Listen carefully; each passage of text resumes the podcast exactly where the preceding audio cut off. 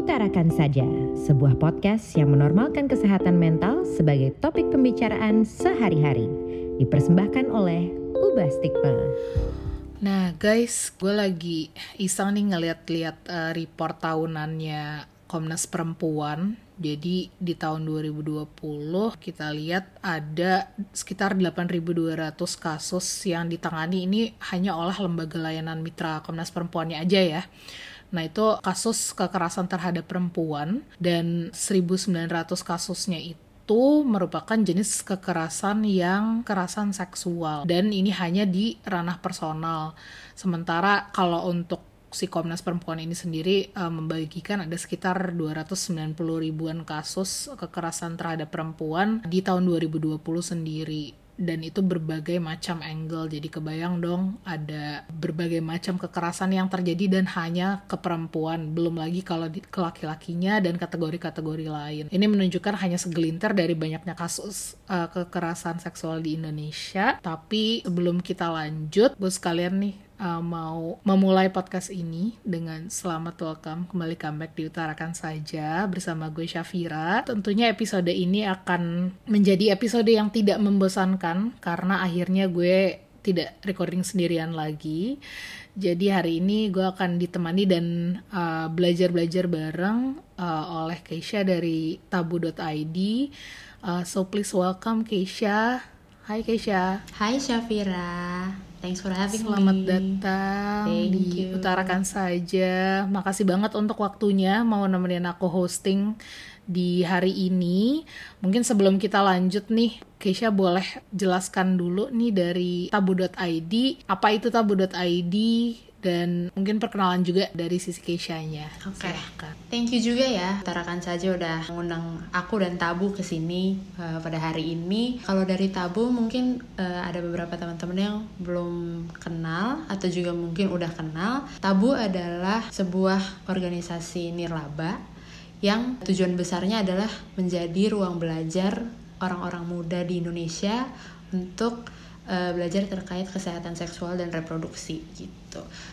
Mainly kita share konten terkait pengetahuan kesehatan seksual tadi di Instagram, ada juga di TikTok, dan sekarang juga ada di podcast. Kalau dari aku sendiri, aku adalah saat ini menjabat sebagai head of kontennya Tabu. Namaku Keisha, usianya 25 tahun, zodiaknya aku Libra, geng Oktober, dan sehari-hari sih pekerjaannya nggak jauh-jauh dari konten, tapi biasalah budak-budak startup, so milenial banget. Milenial banget, oke. Aku sangat senang karena ada fellow budak korporat di sini. Jadi welcome to the budak korporat live. Dan tadi suka banget Keisha juga menggunakan template kita sharing zodiak. Udah lama kayak nggak denger nama umur zodiak. But again, welcome to Utarakan Saja. Nah, kalau Keisha nih, sebelum kita lanjut tentang pembahasan hari ini, bagaimana sih kabarnya, lagi sibuk apa sekarang minggu-minggu ini gitu? Sibuk, so far aku sibuknya hanya kerja dan beres-beres di rumah. Ya gitulah, selama pandemi ini kan rutinitasnya agak susah berubah ya, nggak bisa kemana-mana, jadi gitu-gitu lagi, tapi mostly I'm fine. Kalau aku dengerin podcastnya Utarakan Saja kan suka diomongin nggak apa-apa ya kalau misalnya bilang not fine gitu. Yes, berarti sekarang fine, all good ya, yes. Semuanya. Syukurlah. Nice to hear that. Oke, nah sama Keisha nih kita bakal ngobrol-ngobrol lebih lanjut. Tadi kalau di awal aku sempat ngomongin sedikit banget tentang info pelecehan seksual di Indonesia, dan lebih niche lagi mungkin ya karena hanya ke perempuan aja. Tapi kalau misalnya yang kita tahu kan sempat akhir-akhir tuh ribut soal apa ya, perspektif terhadap pelecehan seksual ini nih. Ada yang bilang ada dua, setahu aku ya, nanti Keisha mungkin bisa correct me if I'm wrong. Itu ada angle di mana tim yang bilang pelecehan seksual itu tidak akan terjadi kalau si perempuannya atau si quote-unquote korbannya berpakaian lebih proper atau tidak terlalu menarik orang sisi mungkin laki-lakinya gitu ya. Dan ada juga kubu yang bilang laki-lakinya yang nggak bisa menahan hawa nafsu, padahal kalau lihat di statistik korbannya banyak yang berhijab, banyak yang pakai pakaian tertutup, dan sebagainya. Nah itu gimana tuh Keisha? Soal itu, apakah mana nih yang bisa dibilang benar atau salahnya? I think sebenarnya nggak ada benar atau salah gitu ya. Maksudnya itu kan kalau kita kembali sebenarnya ke definisinya tadi ya, kita pelecehan seksual gitu ya, tadi Syafira bilang gitu. Pelecehan seksual kan basically adalah sebuah aktivitas seksual yang dilakukan tanpa persetujuan gitu. Ada pemaksaan lah, quote unquote di situ gitu. Kalau aku boleh bilang. Nah, sebenarnya kalau kita menitik beratkan antara kedua tadi gitu, itu jadinya kan sangat menyudutkan terhadap pihak-pihak tertentu gitu. Sementara I think yang perlu kita lihat adalah gimana sih seseorang tuh harusnya bisa mengontrol perilakunya sendiri dan menghargai orang lain gitu, terlepas dari pakaian yang digunakan, terlepas dari atribut, terlepas dari hawa nafsu dan sebagainya gitu. Karena kembali lagi, kita adalah manusia yang punya free will, tapi juga harusnya kita bisa mengontrol free will tersebut gitu. Kita kan bukan manusia, bukan hewan gitu ya, ibaratnya yang dikendalikan oleh hawa nafsu kita dan gak bisa mengendalikan apa yang kita lakukan, apa yang kita pikirkan dan sebagainya gitu. So I think sebetulnya kita perlu telaah lebih lanjut sih dari sisi situnya gitu. Dan sebenarnya satu yang mau aku tekankan adalah kekerasan seksual itu bukan salah korban. Itu tidak pernah salah korbannya gitu. Kalau dari perspektif yang Syafira tadi share, itu kan masih menitik beratkan karena korbannya begini-begini, karena pakai pakaian begini-begini dan sebagainya gitu. Tapi ya itu tadi yang seperti aku bilang gitu. Itu bukan salah korban. Emang kenapa kalau dia mau berpakaian seperti itu gitu? Bahkan sebenarnya si yang pakai hijab pun kena gitu. So it's not a matter of what you wear gitu. It's a matter of gimana sih kita merespek orang lain dan mengendalikan perilaku kita gitu. Memahami bahwa kita manusia sama-sama perlu menghargai satu sama lain loh gitu. Nah ini yang menarik nih, karena selama ini kan pembahasan pelecehan seksual yang aku sering kayak lihat di Instagram, di Twitter itu sebatas menyalahkan siapa nih yang sebenarnya men-trigger ini semua terjadi gitu. Tapi tadi menarik yang Keisha mention bahwa di sini ada faktor persetujuan tadi, ada faktor konsen tadi. Nah ini yang kita mau bahas lebih lanjut nih. Mungkin kita nggak melihat ke angle yang sisi pelecehannya karena itu udah cukup sering dibahas, tapi kepada bisa dibilang pelecehan itu tidak dianggap sebuah pelecehan ketika kedua pihak setuju untuk melakukan apapun hubungan itu yang berkaitan dengan seksual tadi ya, dan mengacu pada sexual term sexual consent. Ketika kita bilang sexual consent atau persetujuan hubungan seksual mungkin ya bisa diartikan, itu apa sih yang dimaksud? Karena kan kalau mungkin ini dari kacamata budak korporat mungkin udah paham ya, kalau kita ngomong-ngomong agreement, persetujuan itu kan urusannya PKS, urusannya legal tertulis gitu, ditanda tangan kedua pihak. Tapi kan di hubungan seksual itu tidak mungkin terjadi gitu kan, nggak mungkin orang mau hubungan seksual bikin surat dulu gitu kan kasarannya. Jadi apa sih yang dimaksud dengan sexual consent itu? Oke. Sebenarnya basically mungkin mirip sama yang Syafira bilang tadi, cuman ya betul, not necessarily kita kayak mau melakukan sesuatu, oh yaudah kita ambil kertas, tulis dulu nih perjanjiannya gitu. Cuman esensinya sama, esensinya adalah tentang komunikasi gitu ya, komunikasi antara pihak-pihak yang terlibat dalam aktivitas seksual itu gitu. Dan consent in essence adalah kesepakatan antara pihak-pihak tadi untuk melakukan sebuah aktivitas seksual gitu. Nah dalam penerapannya, persetujuan ya, tadi kita bilangnya antara konsen atau persetujuan itu sebenarnya sama aja. Persetujuan ini harus dikomunikasikan secara jelas dan bebas. Sebenarnya asas mendasarnya itu gitu. Jadi bebas dalam artian kita memberikan persetujuan itu, persetujuan untuk melakukan aktivitas seksualnya tanpa tekanan, tanpa manipulasi, tanpa juga pengaruh dari orang lain maupun misalnya zat-zat tertentu gitu. Jadi gambarannya kita baik-baik aja lah, kita cukup sadar nih untuk mengambil keputusan itu secara sesuai dengan nilai kita, tanpa tekanan dan sebagainya gitu, bebas gitu. Kalau jelas mungkin sebenarnya bisa dipahami dengan kita bisa memberikan konsen itu dengan verbal. Kita bisa memberikan konsen tersebut dengan spesifik gitu. Apa sih yang kita mau untuk lakukan, kita cukup nyaman untuk lakukan gitu. Sebenarnya itu sih cukup gampang sebenarnya untuk dipahami, walaupun kayaknya dalam penerapannya kok agak susah-susah gampang gitu ya. Berarti ada dua poin ya. Pokoknya kalau apa yang bisa di-consider atau dianggap sebagai persetujuan dalam case ini adalah adanya tadi bebas dan pokoknya tidak ada tekanan yang diberlakukan terhadap si kedua pihak ya, pihak manapun yang terlibat dalam hubungan itu. Betul.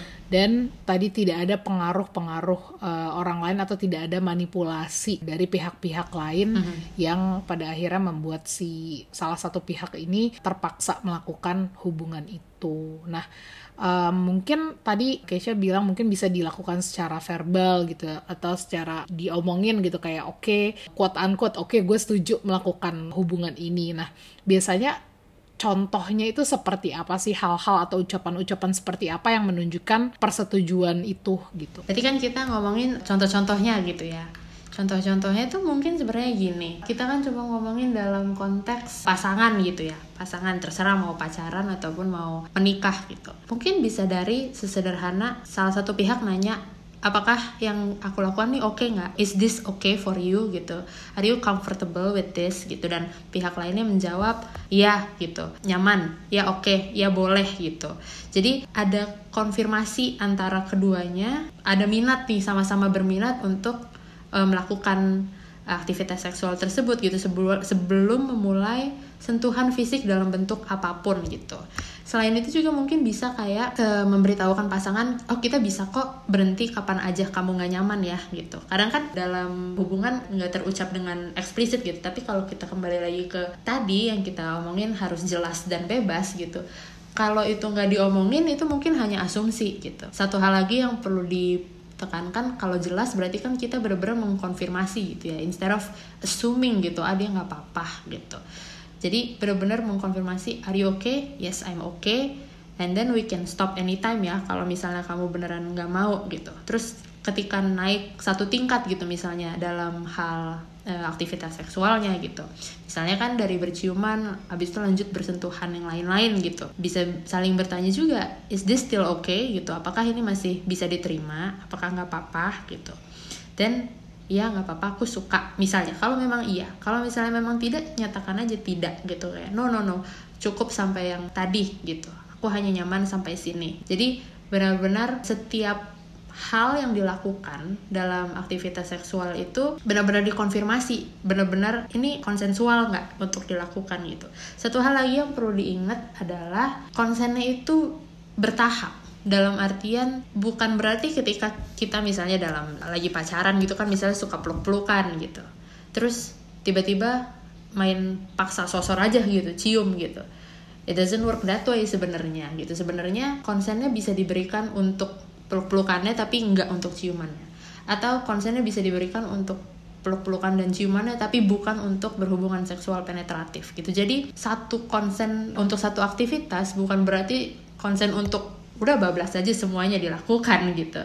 Tapi benar-benar memastikan ini tuh oke nggak sih untuk pasangan, ini tuh dia setuju nggak sih untuk melakukan itu. Karena kan itu hal-hal yang beda ya gitu, maksudnya tahapan-tahapannya, intensitasnya juga berbeda. Nah, thing yang perlu diingat juga ketika misalnya memang sudah pernah berhubungan seksual penetratif gitu, lalu ada kali berikutnya ketemuan gitu kan, terus habis itu mau melakukan lagi gitu si salah satu pihaknya ini ya udah make a move gitu misalnya, tapi pihak lain itu sebenarnya berhak juga untuk menolak ketika memang dia tidak mau atau misalnya dia mengubah batasannya dia gitu untuk enggak, gue nggak mau lagi berhubungan seksual penetratif, gue cukup deh sampai sini, kayak kemarin I think it was a mistake gitu, tapi ya nggak apa-apa, gue sadar dengan hal itu, gue mau mengubah boundaries gue, it's completely okay juga gitu. Jadi itu bukan hal yang quote unquote karcis terusan gitu ya, baik untuk dalam aktivitas-aktivitasnya maupun dalam hari-hari berikutnya gitu.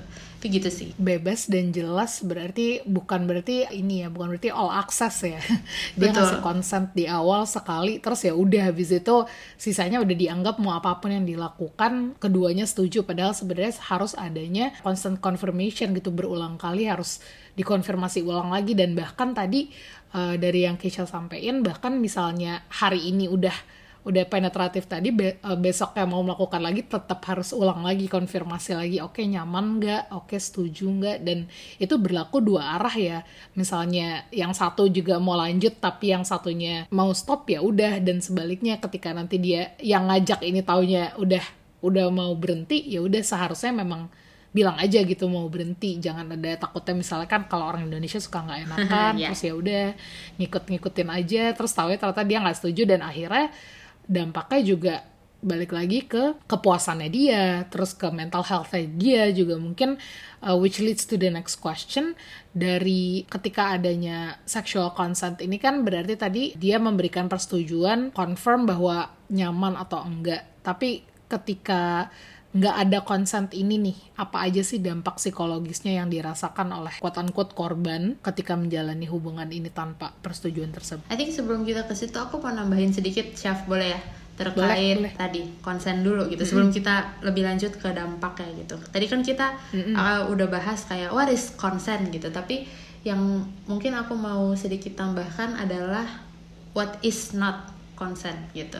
Karena seringkali kita kayak tadi assuming gitu ya, assuming dia nggak apa-apa nih, dia diem aja gitu. Tapi sebenarnya diem tuh adalah salah satu bentuk dia nggak yakin maybe sebenarnya gitu. Jadi in a sense dia bukan consent juga, karena itu harus benar-benar dijelaskan secara jelas dan yakin gitu harusnya, bahwa memang dia garis bawah di sini mau untuk melakukan itu, nyaman untuk melakukan itu gitu. Jadi yang bukan consent itu tadi gitu ya, misalnya diem, misalnya dia tidak bergerak.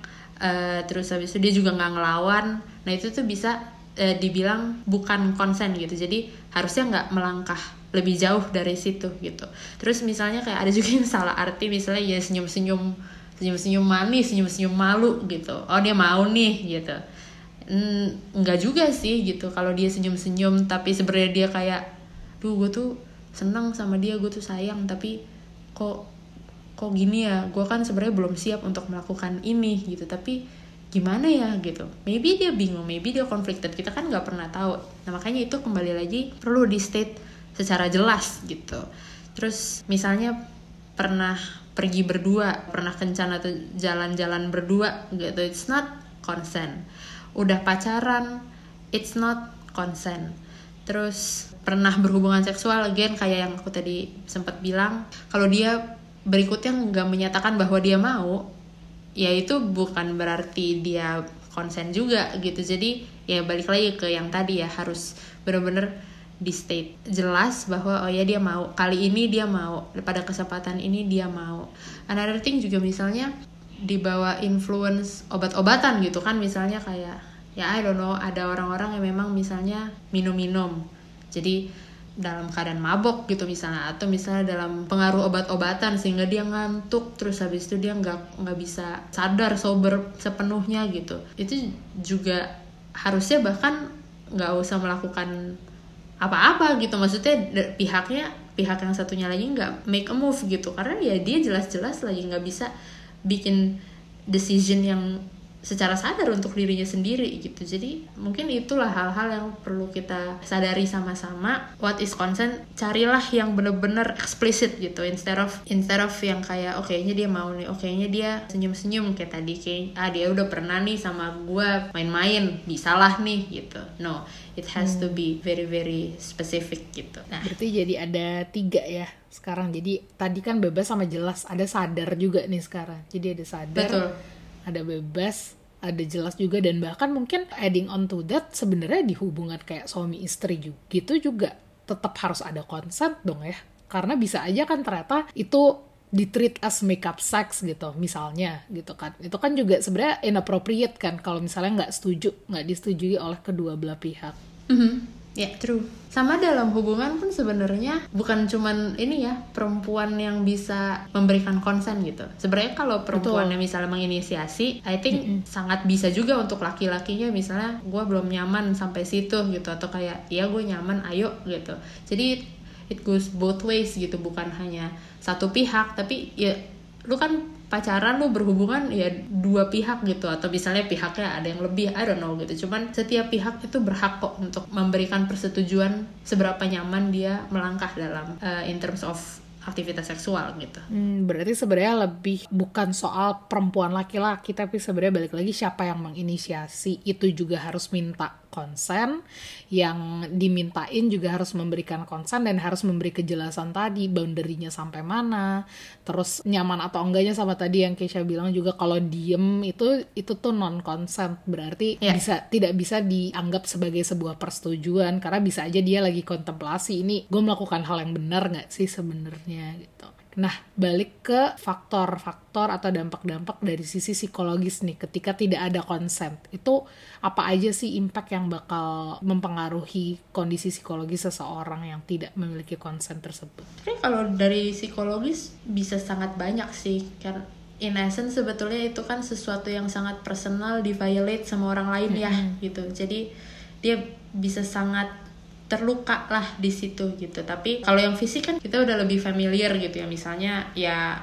luka, ada kerusakan gitu misalnya pada organ reproduksinya gitu, misalnya dalam ada penetrasi secara paksa atau misalnya gesekan berlebihan gitu, jadi ada luka di situ. Terus kalau yang lebih lanjutnya bisa terjadi misalnya kehamilan yang tidak direncanakan gitu.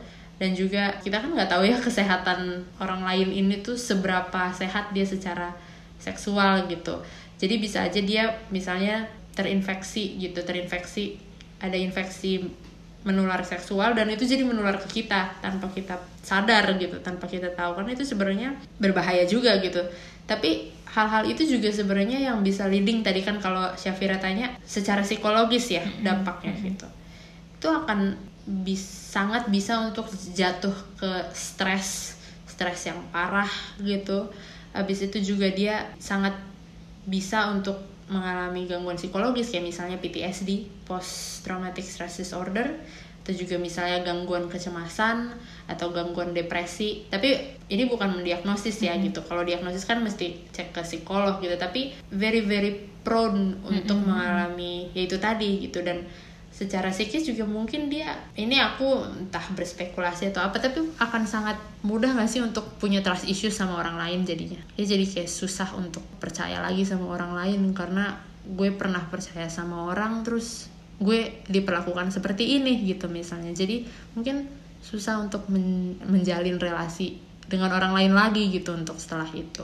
Dan sebenarnya gak cuma berhenti sampai psikis sih, secara sosial gitu pun dia bisa aja misalnya jadi kayak kalau kehamilan yang tidak direncanakan tadi terjadi kan dia bisa aja misalnya di DO dari sekolah, atau misalnya dia kehilangan kesempatan untuk bekerja karena harus merawat bayinya gitu, atau misalnya dia terganggu dengan gangguan psikologis yang dia hadapi, yang dia alami, terus jadi susah untuk berfungsi secara normal lagi sehari-harinya gitu, dia jadi menarik diri dan sebagainya. Jadi sebenarnya dampaknya tuh nggak simple guys, yang dampaknya kan kayak banyak dan rumit gitu. Ya setuju sih, itu kan kayak kalau tadi kan kalau dampak fisiknya mungkin lebih visible kali ya, lebih kayak ya mungkin ada mungkin penyakit-penyakit yang bisa potensial untuk ditimbulkan gitu dari hubungan yang tidak ada konsen itu tadi. Yang menarik juga adalah dari dampak gangguan mental lah, mungkin adding on dari poinnya Keisha tadi, bisa juga timbul karena berawal sebenarnya dari perasaan bersalah dan malu juga ya sebenarnya, karena mungkin dia kenapa gue nggak ngasih konsen tapi kok udah kejadian gitu, jadi gue nggak bisa ngapa-ngapain. Terus nomi ya bisa dibilang hak atas dirinya sendiri yang membuat korban tuh bisa kehilangan harapan atau merasa kehilangan harga diri dan menimbulkan tadi bukannya mendiagnosa, tapi potensinya ada mengacu ke depresi, mengacu ke anxiety atau kecemasan. Terus karena kenapa kecemasan, mungkin bisa dibilang karena ketakutan dia bahwa kejadian tersebut bisa berulang ya sebenarnya, atau timbul ketakutan yang berkaitan dengan ciri-ciri si pelaku. Kalau mungkin teman-teman yang mendengarkan pernah dengar ya, kalau orang yang kena berpengalaman di pelecehan seksual tuh kayak mungkin kebayang-bayang kayak facial feature-nya atau bentuk tubuh si orang yang melakukan ininya, jadi dia nggak bisa nih kalau ketemu orang yang mirip-mirip dengan itu,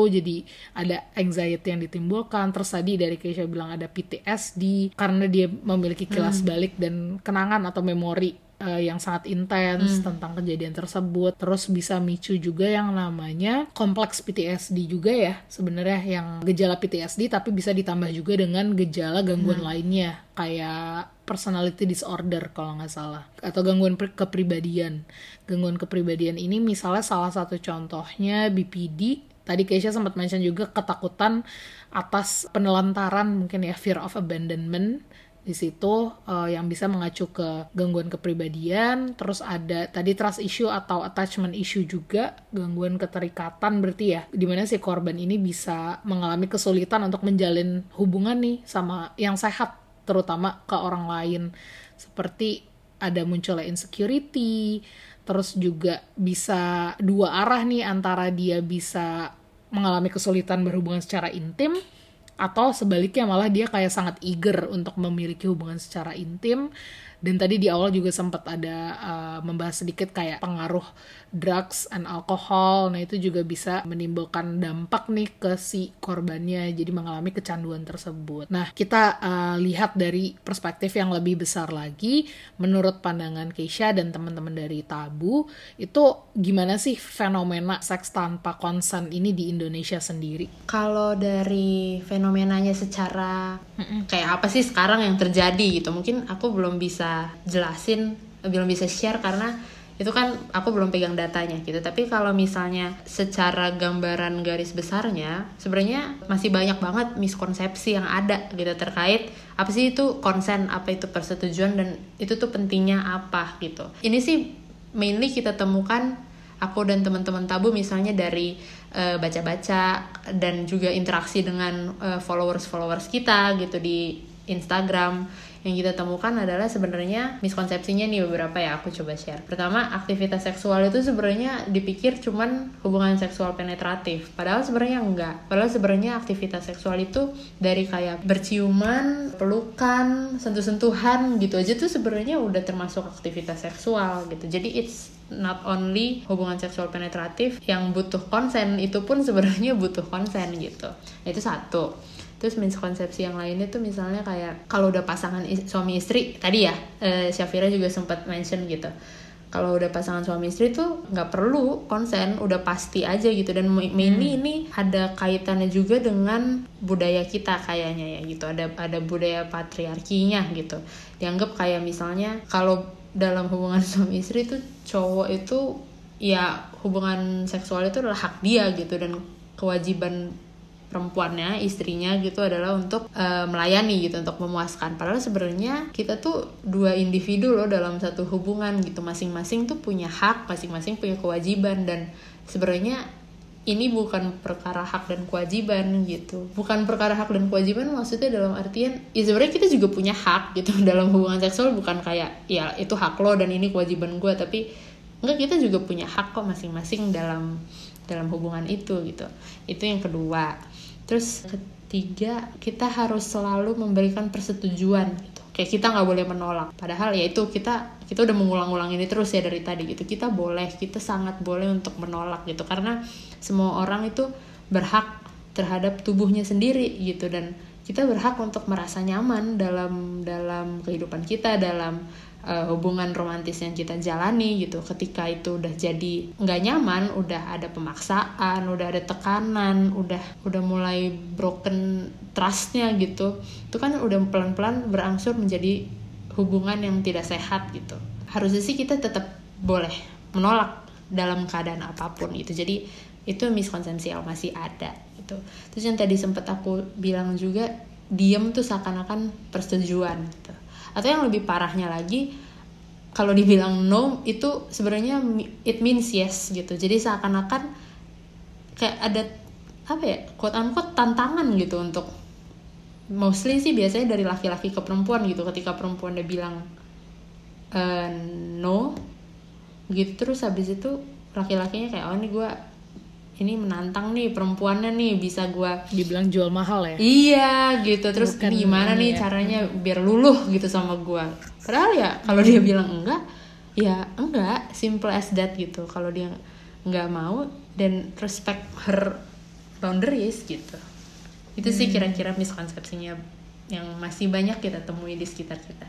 Nah ini menarik nih, soalnya tadi sih ketika ngomongin soal persetujuan, seolah-olah tuh persetujuan hanya konsep itu hanya bentuk gimana sih caranya kita bilang setuju yang proper dan secara jelas. Padahal maksudnya di sini adalah melakukan sexual consent itu persetujuannya berarti emang karena kita memperbolehkan, ibaratnya kayak kita kita benar-benar agree gitu, makanya kita menyetujui. Kalau enggak ya kita bilang enggak. Jadi bukan berarti persetujuan ini cuma sebatas oh ini loh caranya bilang setuju yang proper, tapi lebih kayak ya kalau enggak ya lo better bilang enggak, jangan akhir-akhirnya dengan karena mendesak atau bahkan yang sedihnya mungkin dia si yang diminta konsennya ini malah setujunya karena kasihan atau apa dan pada akhirnya dia menyesali perbuatan itu gitu. Jadi lebih ya sih menarik banget sih untuk miskonsepsinya ini juga sangat berkaitan dengan culture di Indonesia sendiri ya ternyata. Kayak ketika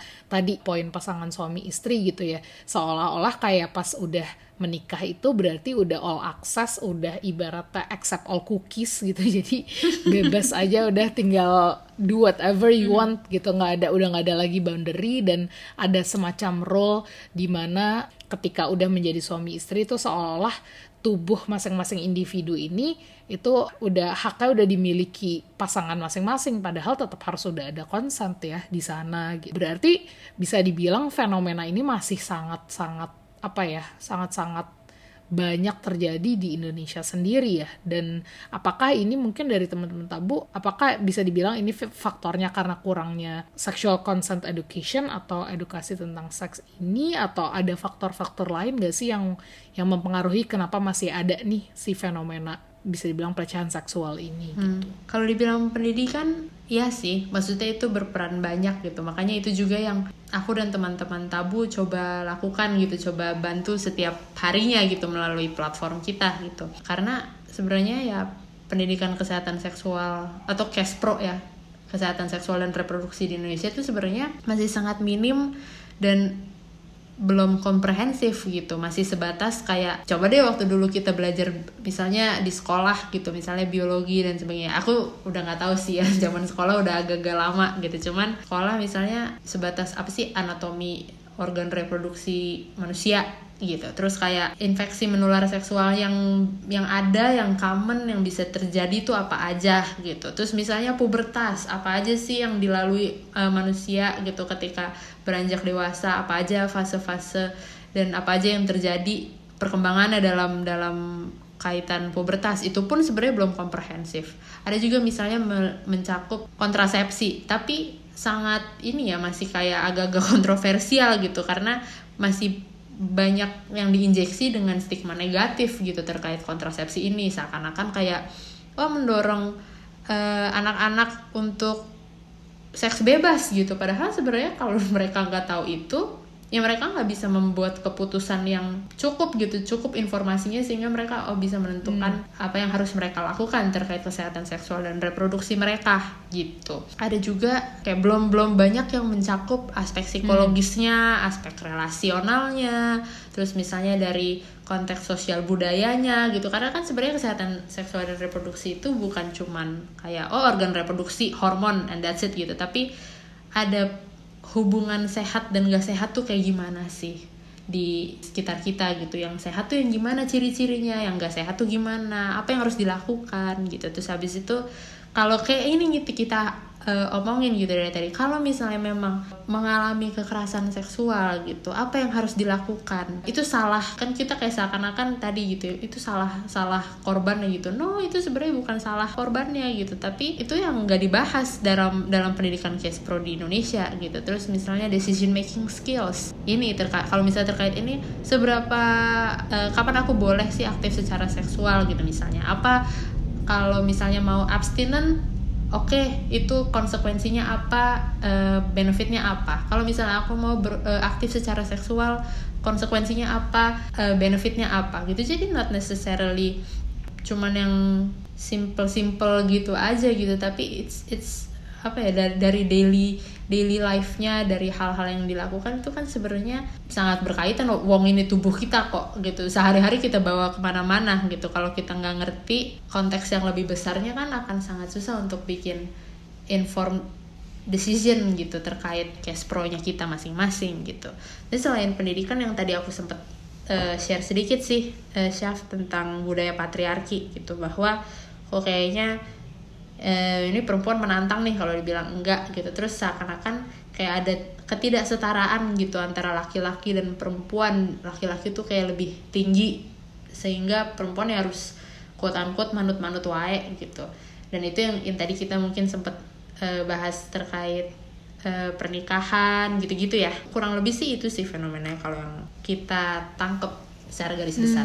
Oke, berarti sebenarnya bisa dibilang lebih ke, kalau dari yang pendidikan tadi sih sebenarnya dikasih pendidikan sih dikasih, cuman hanya sebatas kayak dari sisi anatomi, dari sisi biologinya, terus nggak ada penjelasan sebab akibat. Ibaratnya kayak kita cuman dilarang nih nggak boleh ngerokok misalnya gitu, nggak boleh ngerokok tapi ya udah nggak boleh aja gitu, kita nggak tahu nih kenapanya. Terus ketika pas kita nyoba sendiri, oh iya ya, nggak enak. Kalau misalnya kita udah tahu nggak enak atau apa, kan kita ada langkah-langkah preventif yang kita bisa lakukan. Udah paham, oh akibatnya apa, menyebabkan misalnya cancer atau apa gitu. Jadi kita, oh iya emang tidak baik untuk tubuh. Sama halnya dengan sex education ini, orang-orang sekarang khususnya di Indonesia tuh nggak paham sebab akibatnya apa nih. Kalau kita tadi yang Keisha bilang, kalau ada dan tidak adanya konsen tuh sebabnya apa? Impact ke psikologisnya apa? Ke cara dia beroperasi sebagai manusia pada seutuhnya juga kan sebenarnya berpengaruh penting ya.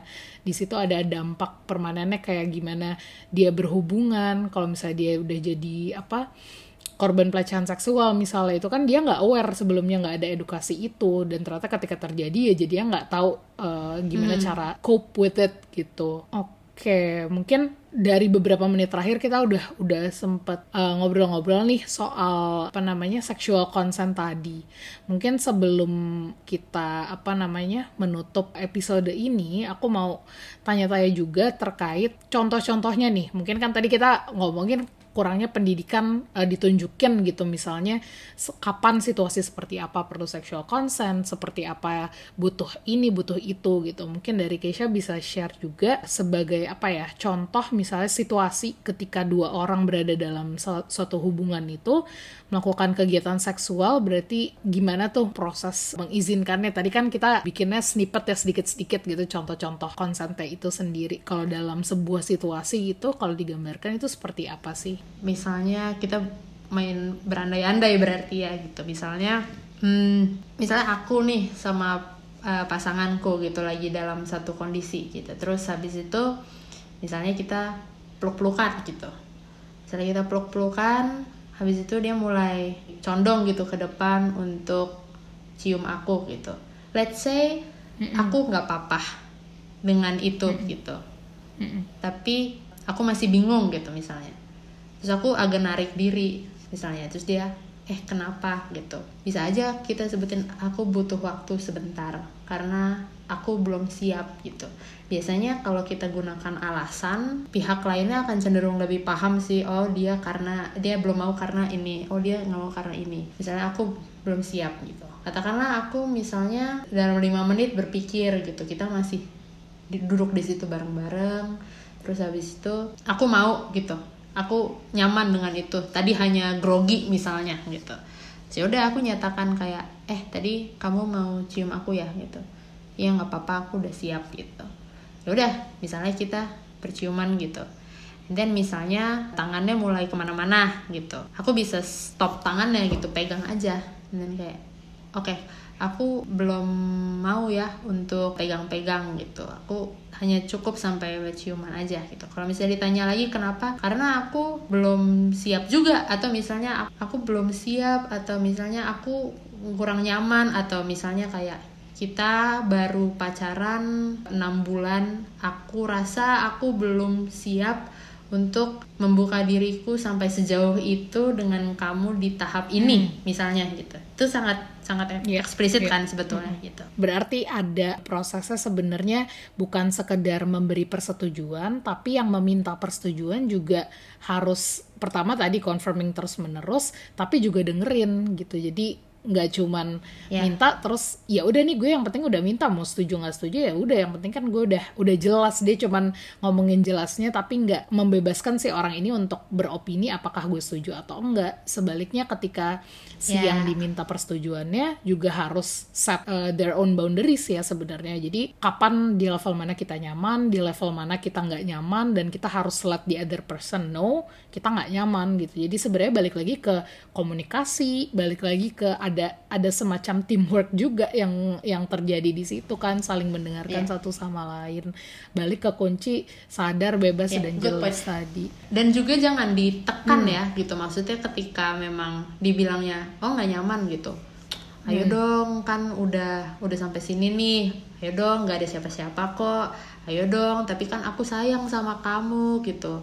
Tunjukin dong kalau misalnya kamu sayang sama aku misalnya, iya gitu. Jadi kalau ditekan pun itu sebenarnya bukan sesuatu yang bebas untuk diutarakan kan, bisa aja perempuannya kayak ya udah deh daripada dia neken-neken gue, ya udah deh daripada dia mutusin gue, ya udah daripada gue dimarahin or dibilang cupu gitu misalnya. Kita kan sangat kadang-kadang ya mekanisme orang beda-beda gitu, ketika dikatain atau kayak dipojokkan bisa aja dia misal tambah mengkeret gitu, tambah takut, tambah gak nyaman, bisa aja dia kayak malah ya udah deh gitu. Nah sebenarnya itu bukan sesuatu yang bebas juga kan, yang bebas adalah ketika tadi dia bilang no di awal gitu, tapi ketika di push 2 kali, 3 kali, berkali-kali terus dia bilang akhirnya give in kayak ya udah deh iya boleh gitu.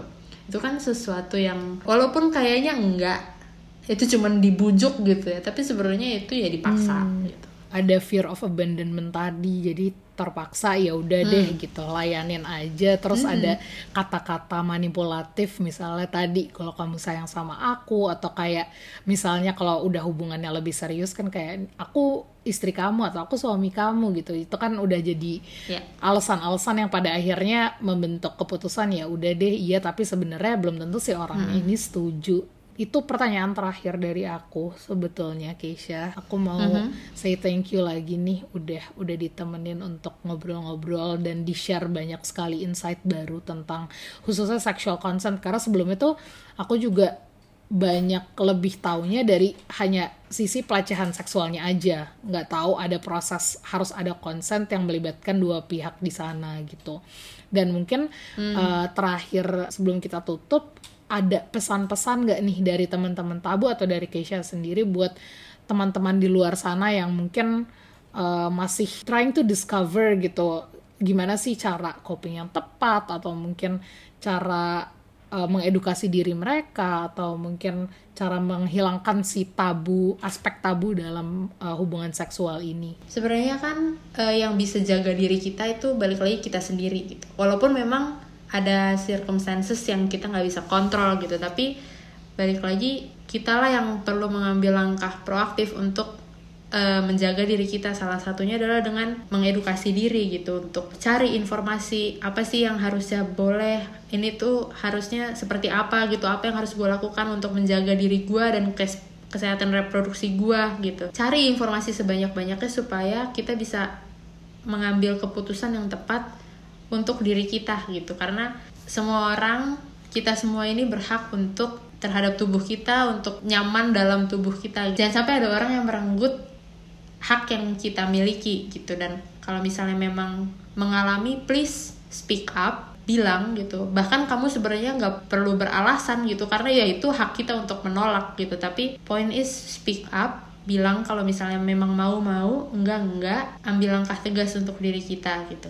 Kalau misalnya memang ada orang lain di dekat kita yang kayaknya mengalami juga nih hal ini gitu, please be there buat mereka gitu, dengerin. Kalau misalnya mereka memang mau share, dengerin, dan habis itu share, tekankan bahwa itu tadi, kita semua itu punya hak untuk menolak hal yang tidak kita nyaman untuk lakukan gitu. Dan kalau misalnya memang dia bingung, kamu bisa anjurkan ke profesional gitu ya, misalnya ke psikolog gitu, untuk apa sih yang harus dilakukan, atau misalnya ke orang yang dia percaya, misalnya orang tua, atau kayak misalnya dia punya kakak gitu. Kalaupun misalnya kita bingung, kita misalnya punya temen tapi dia dalam keadaan yang kayaknya udah berbahaya nih dan kita bingung, jangan lupa cek dulu nih situasinya, kayak kita bisa gak sih melakukan sesuatu secara langsung. Kalau langsung bisa lakukan, tapi jangan lupa secara asertif. Kalau misalnya nggak bisa, please tadi itu cek ke profesional, apa sih yang aku bisa lakukan untuk membantu temanku ini gitu. Pokoknya I think itu tanggung jawab kita bersama sih, untuk saling, untuk jaga diri masing-masing dan untuk mengedukasi satu sama lain gitu, untuk menjaga dirinya sendiri gitu. Kurang lebih mungkin itu sih. Oke. Oke, well thank you so much, itu kata-kata terakhir dari Keisha sekaligus menutup untuk episode kali ini. Sekali lagi thank you banget Keisha dan teman-teman dari Tabu udah mau main-main ke Utarakan Saja dan berbagi insight. Mungkin harapannya nextnya kita bisa kolaborasi lagi dan mungkin sama-sama meningkatkan nih edukasi, nggak cuma tentang pelecehan seksualnya aja, tapi juga dari sisi psikologisnya juga, menghapus stigmanya di masyarakat tentang persepsi negatif bahwa pelecehan seksual itu adalah kesalahan korban dan apapun itu. Balik lagi itu ke persetujuan antara kedua pihak dan sama-sama saling respect. Itu sebenarnya saling respect ya, saling respect keputusan masing-masing, iya. Dan berkomunikasi harus constantly confirming lagi setuju atau enggak, dan itu tanggung jawab masing-masing juga untuk melakukan itu, melakukan konfirmasi dan mengkonfirmasi bahwa keduanya setuju untuk melanjutkan ke tahapan berikutnya. Seperti itu. Oke, thank you Keisha atas waktunya. Dan untuk teman-teman yang mendengarkan, I'll see you guys in the next episode. Bye!